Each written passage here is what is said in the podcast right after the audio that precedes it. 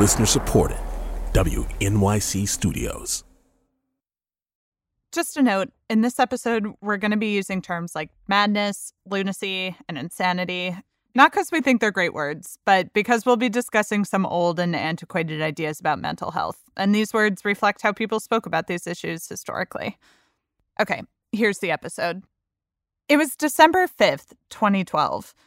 The US was just recovering from Hurricane Sandy and a grueling presidential election, and Congress was deadlocked over the federal budget.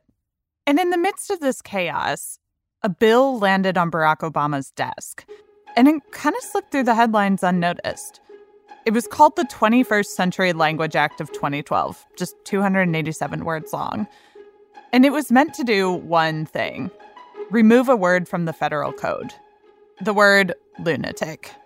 See, up until that point, the word lunatic was still tucked away in different parts of the US law. Meet reporter and producer Chris Egusa. You could find it in laws about banking, controlling estates, and others. And even though the bill Obama signed removed the word from the federal law books, it's actually still in use in some state and municipal laws. Which is pretty shocking. I mean, imagine being in court and hearing a lawyer say stuff like this quote, the words insane and insane person and lunatic shall include every idiot, lunatic, insane person, and person non compos mentis. Yeah, not great.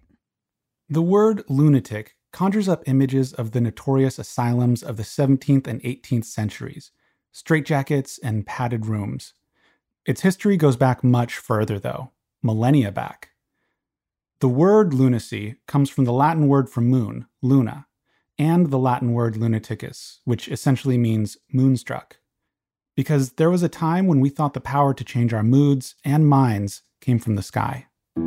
From Science Friday, this is Science Diction. I'm Johanna Mayer. And I'm Chris Egusa. And today we are talking about the word lunacy.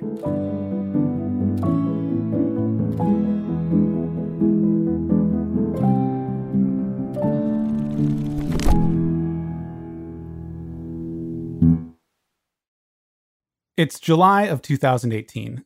Miena Hall has just finished med school and is in her first year of residency. She's been working in the labor and delivery department for the last month and is about to do her first 24 hour shift. And this shift starts off like any other. Miena arrives at work and picks two patients to follow, both mothers who'd been induced into labor that morning. But then the cases begin piling up. Another mother came in. She was, you know, she was already in labor. From there, it's nonstop.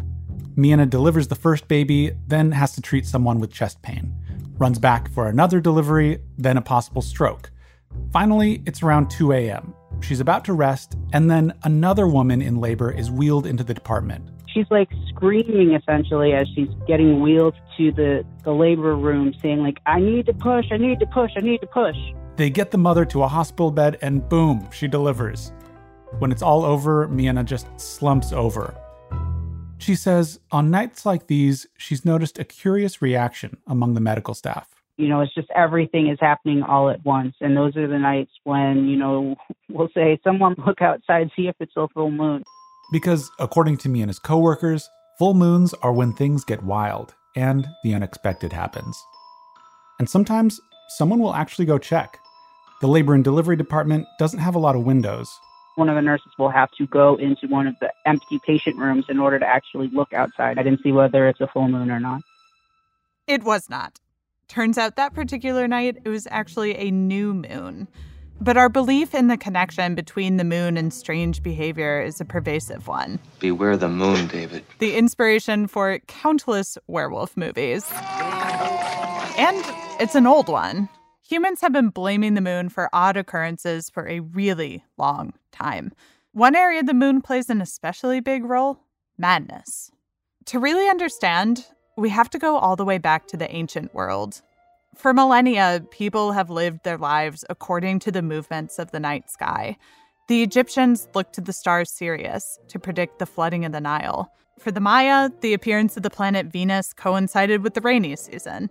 And the Babylonians pretty much invented astrology, which they used to explain all kinds of earthly happenings. And these celestial bodies came to hold great power in people's minds. And nowhere was that more apparent than the ancient Greeks, where a pantheon of gods and goddesses personified the cosmos. And ultimately, that shaped how they thought about mental health. Diseases affecting the brain or nervous system were thought to come from the gods.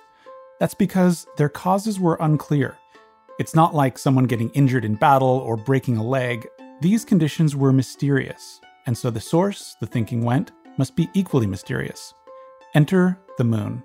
For the Greeks, the moon was a shadowy, mystical figure, a kind of bridge between the human world and the supernatural. And so, while there were a lot of beliefs floating around at the time, the mystery of mental illness clearly gets connected to the mystery of the moon. This sets the stage for all kinds of ideas about the moon and its power over people. As for the word lunacy, its origins were probably based around epilepsy. Ancient Greeks called epilepsy the sacred disease because of its supposed supernatural origins, and they would attempt to invoke the moon with magic rituals to cure it. And as time went on, the idea expanded beyond epilepsy to include all of mental illness. In the first century, the Roman naturalist Pliny the Elder wrote that the full moon caused the brain to get unnaturally moist, leading to both epileptic attacks and madness. In his view, the moon was acting on liquids in the body, the same way that it acted on water in the ocean, with tides going in and out, which has a kind of logic to it. I mean, humans are more than half water, and the brain is one of the most watery parts. And we see this moon madness idea pop up over and over again. You have Roman stories about the moon goddess Luna driving her enemies mad with hallucinations. In the early Christian church, insanity gets blamed on demons who work under the cover of the moon. And into the 1700s, in the infamous lunatic asylums, moon phobia ran deep. One London doctor observed in his case notes that patients' lunacy would wax and wane with the cycles of the moon. Some asylum patients would even be chained up and beaten during full moons. And as outdated as these ideas sound, it turns out the belief that the full moon can affect people's behavior is still alive and well today. In 2007, Sussex in England began ramping up patrols of police officers during full moons citing expectations of increased violent crime.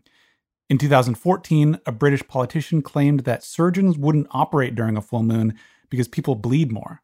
And most surprising to me, a study in 2011 found that 40% of medical staff surveyed actually believe in the idea of a full moon effect. Remember Miena Hall, our doctor from the beginning?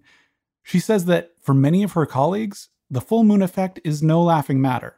They're very superstitious very superstitious. It it, it kind of surprised me, but I think that's just part of being human. We try to look for patterns where there may or may not be any. So I got curious. Is that what's really going on here? I mean, this idea of the moon affecting human behavior has been around for so long, and it seems to be so widespread. Is it all just sort of confirmation bias? Seeing patterns where none exist? So I started digging. First, I learned that the whole lunar effect idea has been mostly debunked. Researchers have looked at overall hospital admission rates and found that admissions did not increase during a full moon. And the idea that gravity could be moving the moisture in our bodies, very unlikely. A mosquito landing on your arm exhibits a stronger gravitational pull on you than the moon does. But some individual studies have shown odd effects, like a link between the full moon and a higher number of emergency calls, or an increase in suicides. Another found an increase in motorcycle accidents and an even higher number during a supermoon, the theory being that the sight of a big full moon is distracting. But when researchers have done meta analyses, where they look at a whole lot of studies all at once, most of these effects disappear. And the whole idea of a lunar effect had pretty much been written off as pseudoscience. Then, in 2018, a study was published in the Journal of Translational Psychiatry that had researchers scratching their heads. And that has really got a lot of scientists to say, well, something is going on here that we don't understand. Um, because it was a very, you know, robust and well-respected study. Jo Marchant is a science journalist and author of The Human Cosmos. So, in this study, a researcher at the National Institute of Mental Health had looked at people with rapid cycling bipolar disorder. He believed that their mood changes were being caused by the moon. So, in this study, these patients tracked the timing of their sleep and wake cycles and their mood switches over many years. And the study showed that the mood switches were triggered by varying sleep patterns, which were in turn linked to lunar cycles. The researcher hypothesized that the participants' sleep cycles had become uncoupled from the 24 hour clock, the solar day, and instead had become fixed on the 24.8 hour lunar day. Every time there was a new moon, every 29 and a half days, one patient would have a bout of insomnia and their mood would switch from depressed to manic, or vice versa.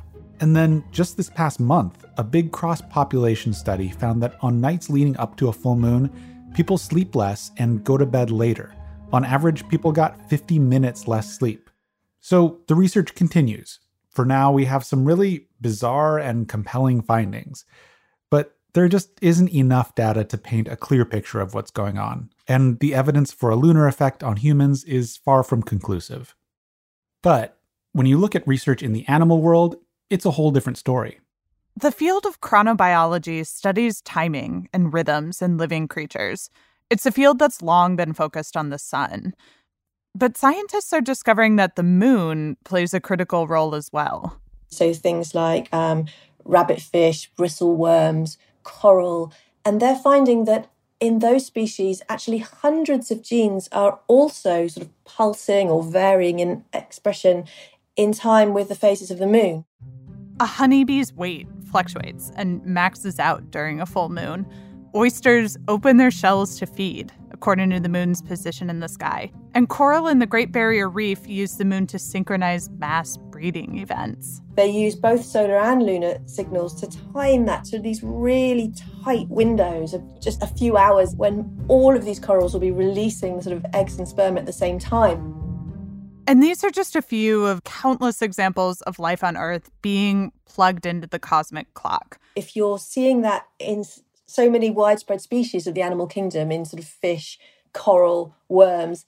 These lunar clocks must date from very early in evolution. And so it would, you know, wouldn't be that surprising if they do exist in some sense in humans as well. And for all the focus on the moon and madness, one thing that stuck out to me is how much the moon is actually a stabilizing force in our world. It literally stabilizes the Earth with its gravity. Without the moon, the Earth would likely wobble on its axis by up to 10 degrees every 10,000 years, possibly alternating between plunging us into ice ages and horrible heat waves. And then it regulates the tides and rhythms of thousands of species throughout our world. And until very recently, humans were really dependent on the moon, as it was the main source of light in the night sky. So, in ancient times, it would have been central for every aspect of, of life. You've got this incredible view of the spectacular stars, the heavens, which most of us in cities now have forgotten even exists, that would have really blown people away. We've slowly been divorcing ourselves from the daily and monthly lunar cycles as we introduce more and more electric lights and device screens into our lives. And so we don't think about the sky. Um, we're not thinking about those cycles that are happening. And we tend to think about ourselves as sort of isolated, almost like machines, if you like. There's evidence suggesting that all this light pollution is affecting our mental health. But it's not so called madness, it's anxiety and depression, driven by our increasingly dissonant relationship with the night sky. And what of the moon's direct effect on us? Can humans become moonstruck? Probably not in the way our ancestors meant it. But if we step back, the moon's effect on humans is already obvious. It looms large in our popular imagination. We are obsessed with it. We stare at it, write stories about it. It's in our songs, our conversations, our romantic gestures, our fears and horror stories. A full moon can get our hearts pumping because the gravity of its hold on our imaginations doesn't have to be mystical or measurable in a lab to be real.